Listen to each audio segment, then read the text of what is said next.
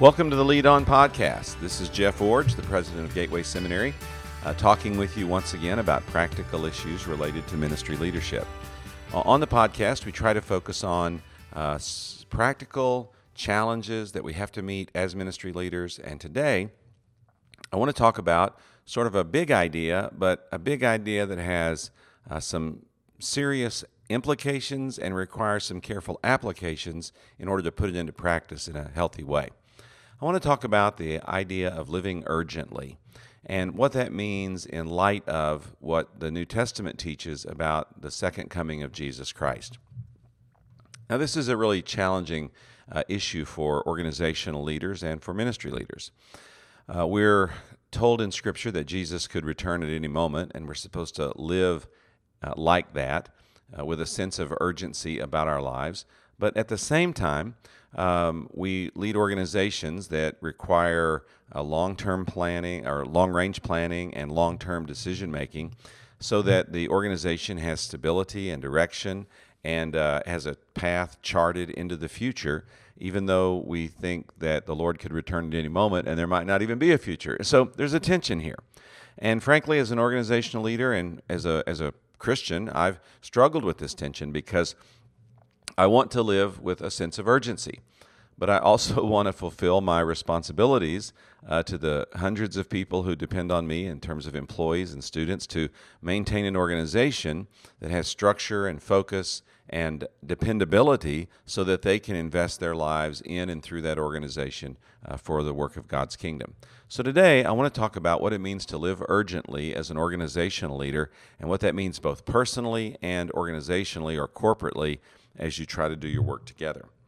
Jesus talked about living urgently with his disciples on a number of occasions, but in Matthew 24, beginning in verse 36, and in Luke 12, beginning in verse 35, uh, Jesus talks about the urgency of his, or the imminence and, and, and of his coming and the urgency that that should prompt from us as we consider that reality. Of course, Jesus taught these principles in parables. The first one was a parable in which Jesus compared his followers to servants waiting for their master to return from a wedding banquet. And Jesus described the good servant as one who was awake, ready to unlock the door and welcome his master back home whenever he might appear. Uh, the alert servant would be blessed uh, with both the master's favor and with opportunities for continued service upon the master's return. And then, after that parable, Jesus reinforced the idea with a second parable. He likened his followers to a homeowner who'd been burglarized. He said if the homeowner had known the thief was coming, he would have taken steps to prevent the intrusion. And Jesus concluded these two parables uh, by challenging his, his listeners, particularly his disciples, by saying, You must also be ready, because the Son of Man is coming at an hour you do not expect. And so Jesus used two uh, common experiences of life um, wedding, uh, wedding banquet, returning from a wedding feast, and burglarized or having your home uh, burglarized. And in those instances, said there's an urgency because the wise servant, the wise Christian, is always ready uh, for the sudden appearance of the Lord. So, after hearing these two parables, Peter asked a pertinent question about how to apply these parables. He asked the Lord, Are you telling this parable to us or to everyone? Now, that seems like a yes or no question to me. But Jesus instead answered with another parable. Uh, and by using another story, he completed a triangulation, if you will, a triad of word pictures that was designed to solidify this lesson in the mind of all of his hearers, but, per, but particularly in the minds of his disciples and extending through them to future leaders like us. So, in the third parable, Jesus, Jesus described a wise master who singled out a household servant to manage his affairs while he was away. Now he expected the trusted servant would make sure the other servants were fed and cared for and would manage them to fulfill the master's business. In other words, uh, in the interim time, while the master was there and then gone, but not, had not yet returned, the faithful servant would carry on the work the master left behind. But Jesus warned that even that servant would be tempted during the master's prolonged absence to behave irresponsibly.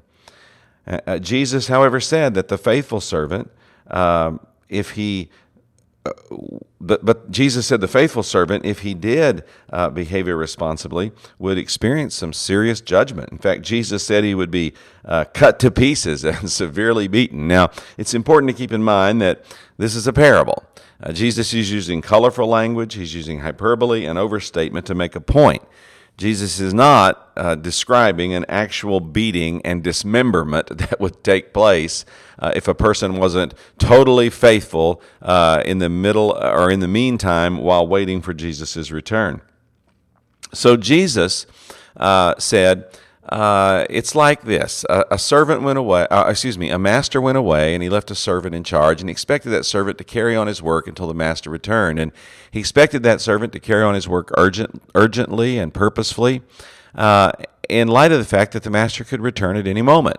And he said if the servant drifts, in other words, becomes irresponsible or derelict, or uh, is derelict in his duty, then yeah, some consequences are going to come. And Jesus said those consequences, consequences could even be fairly severe.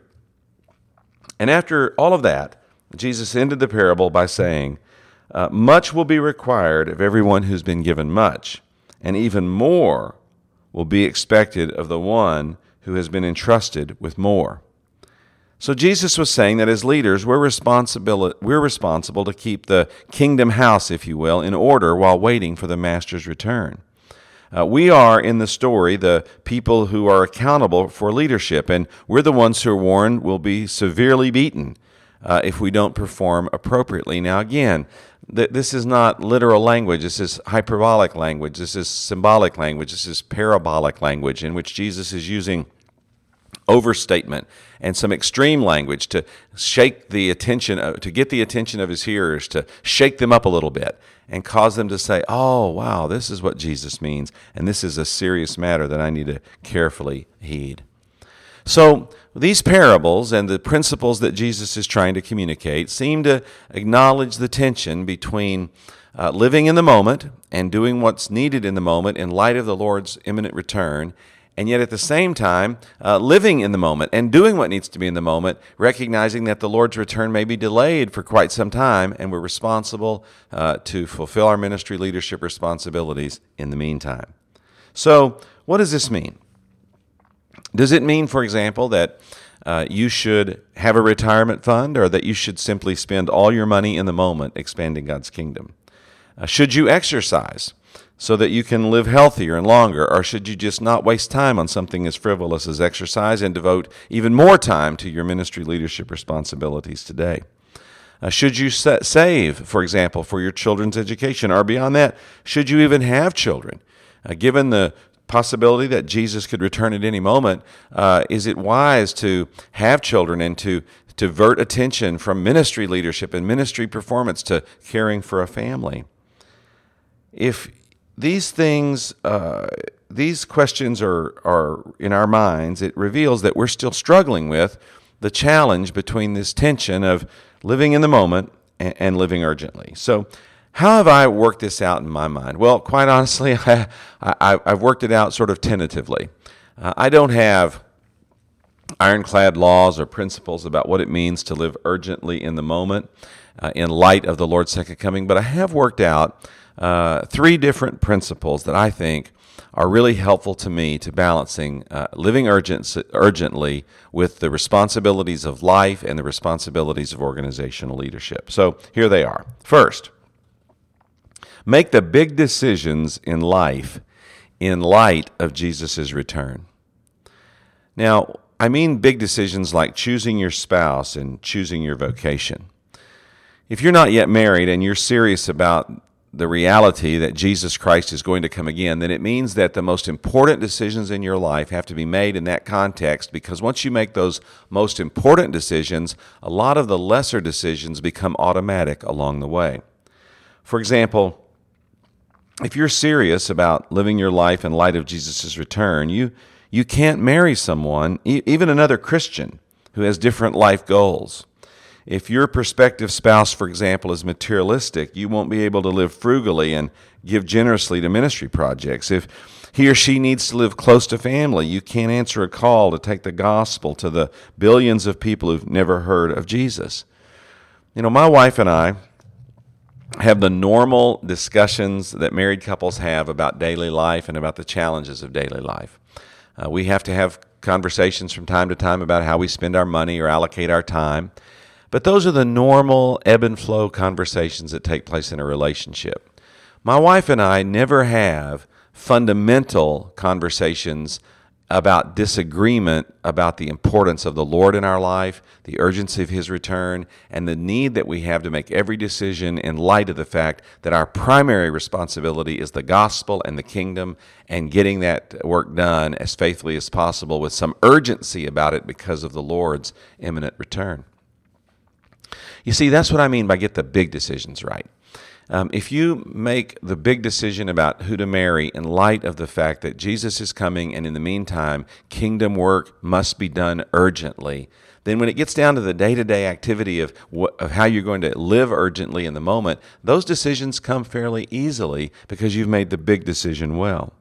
Same thing about vocation. If you choose to be consumed by your vocation, uh, you'll find yourself chasing the American dream rather than living for the kingdom of God. And if you're a ministry leader, who chooses ministry leadership as a career rather than a calling, you'll be more focused on success now than eternal results.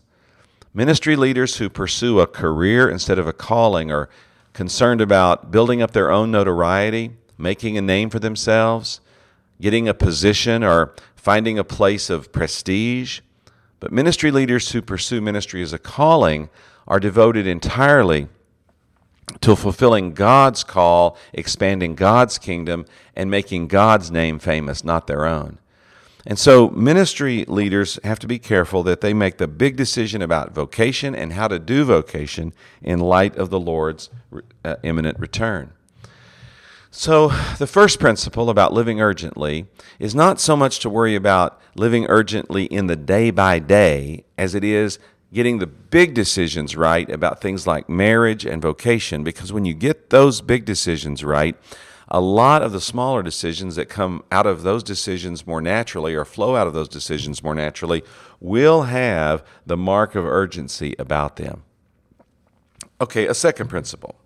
A second principle is to make priority decisions balanced by the imminence of Jesus' return, meaning that you're, you know Jesus' return is sure to happen, but since you're uncertain of the time, you have to plan for life to extend uh, for at least some time uh, before he's going to return. What does that mean? It means you strike a healthy balance. It means you save some money for retirement, but not toward the goal of amassing wealth or of making yourself comfortable. Instead, you save money for retirement so that you can sustain your ministry for the full lifetime that God gives you and take care of yourself as the Bible encourages and not depend on others. So, uh, living urgent, urgently can include some saving for retirement or some planning for life in your retirement years, but planning for that retirement to be a life of a retirement of service, not a retirement of leisure, a retirement of function, not a retirement of wealth or amassing wealth. So it is important to to uh, to to apply that principle in in the area of your finances, but also in the area of things like exercise or schooling. For example. Uh, as a leader, it's important for you to get the, the appropriate schooling and training to fulfill the ministry that you believe God wants you to have. Now, that doesn't mean that you're to get the maximum amount of education possible. It means you're to get the right amount of education to fulfill the ministry that you believe God wants you to have. Now, sometimes it's hard for me to say this because I'm a seminary leader, and of course, I want everyone to be enrolled in seminary. But sometimes people pursue a second or a third degree only to satisfy their ego, not to fulfill the ministry responsibility they believe God has given them. Um, it's important to fulfill to get the education you need to fulfill the responsibilities God has given you, but not to get those things to satisfy ego or build career or otherwise draw attention to yourself. Same thing could be true of exercise. Uh, it's important to exercise a little bit. The Bible says that bodily discipline or bodily exercise has a little bit of profit.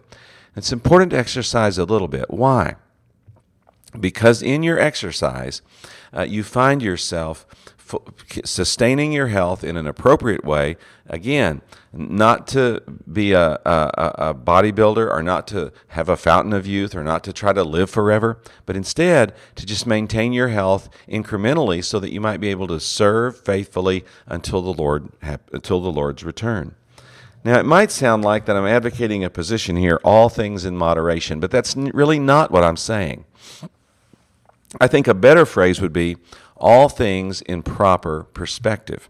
So we look at issues like finances and schooling and exercise, and we say, we need to strike a balance here. Jesus' return is imminent, meaning that it could happen at any time. But Jesus' return is apparently delayed uh, because he's not returned yet. And so we go back to the parables, and the parables all communicate the same thing Jesus has come, and Jesus is coming again. And in the meantime, we need to be alert and ready, and we need to be faithful to fulfill the responsibilities He's given us.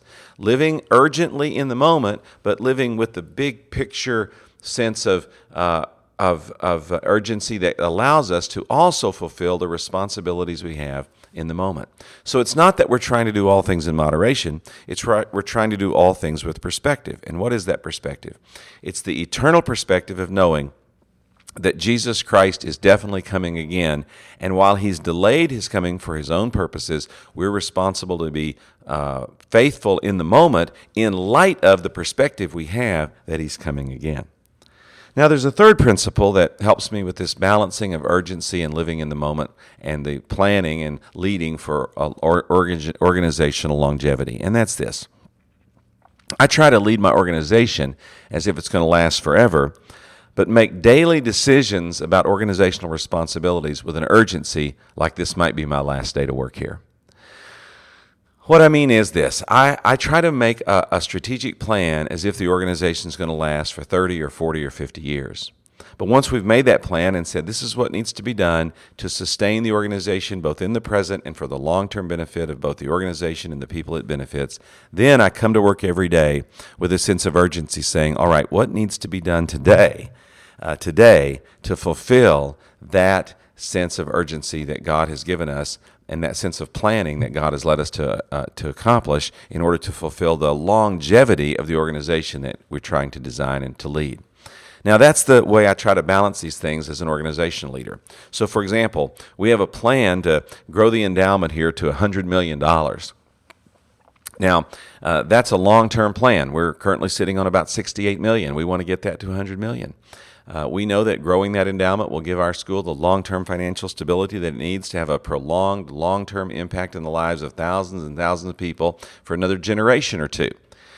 But what do we do today? Well, today we have to ask ourselves what needs to be done today? What phone call needs to be made? What visit needs to be made? What plan needs to be made? What or needs to be implemented? What what what person needs to be contacted? Uh, what do we need to do uh, to manage our investments more carefully or to be more insightful in how we grow our resources. What needs to be done today? And so there's a sense that we plan for the long period, long long haul, but we work as if the, today is the last day we're going to be employed at this at this great task. It's the same thing for me in other areas of life as well. Uh, in church leadership, you you say, well, we're we're planning to reach thousands of people, but then in the urgency of the moment, who are we going to reach today? What phone call are we're going to make, what appointment are we're going to make, what gospel presentation are we going to make, what are we going to do today to fulfill that long term strategy or that long term plan of growing the organization to strength. So for me, organizational leadership means I, I plan as if the organization is going to last forever, or at least for another generation or two. But once I get that plan in place, then I come to work daily and say, What's the urgency of the hour call for today? What needs to be done in this moment in order to fulfill the strategy we have or the vision we have to get us to the place we need to have strength for the long haul? Well, uh, living urgently. Uh, it's a challenge because you're trying to balance the issue of the fact that Jesus is coming again uh, over against the reality that in the meantime, while he's delayed by his own choosing, we are responsible to fulfill the work that He's left us to do. Uh, how do we do that? Well, I think by applying these simple principles. Make big decisions in the light of the fact that Jesus will return. Choose your marriage partner. Choose your vocation. Uh, and choose how you do your vocation if your vocation is ministry. You do it as a calling, not as a career. Choose the make the big decisions in light of the fact that Jesus is coming and you want your life trajectory to reflect the fact that you really believe he's coming again and your life has to be lived with a sense of urgency about that. And once you make those big decisions or as someone likes to say, once you put the big rocks in the jar, then all the other things can fit in around them. Once you get the big decisions made, it seems like a lot of the smaller decisions or the lesser decisions or the day-to-day decisions become a lot easier to make in light of the Lord's return. And then uh, strike a balance. Uh, recognize that there's always going to be some tension between the Lord's imminent return and the need to uh, plan uh, for the longevity of being here and yet at the same time live in the moment. And so, on things like retirement savings or exercise or schooling, yes, it's important to get all you need in those areas done uh, to assure that you can live a long and full and fruitful life of service, but not to lapse over into amassing wealth just for the idea of being a rich person or for uh, doing exercise for the idea of prolonging your life or in some way, some way delaying the inevitability of the end of your life or uh, getting schooling just to stroke your ego or get a position or greater notoriety. But no, only the schooling you need to fulfill the ministry that God has given you. So those balances are a part of this aspect, not just doing things in moderation, but doing things with perspective of the Lord's return towering over all decisions that are made. And then finally, building an organization that's going to last a long time. Uh, and making an organizational plan as if the organization is going to be here forever. But then coming to work every day and saying, what needs to be done today to advance the mission that God has given us and to fulfill the plan we have to create an organization that's going to last and be a benefit to the kingdom for a long time. I wish I had more to offer. I wish I had the, a, a, really clean, quick, clear way to sort out all this tension. But really, frankly, uh, that's just where we're going to have to live. The Lord came the first time, He's coming again. In the meantime, He said, Be alert, be on the watch, be like a person who's waiting for a wedding a feast uh, or a wedding party to return, or, or, or a burglarized person to keep a robber from taking everything in their home. Be alert. And then in the meantime, stay busy. I've given you work to do and keep working hard because I'm coming back. I know there's a tension there.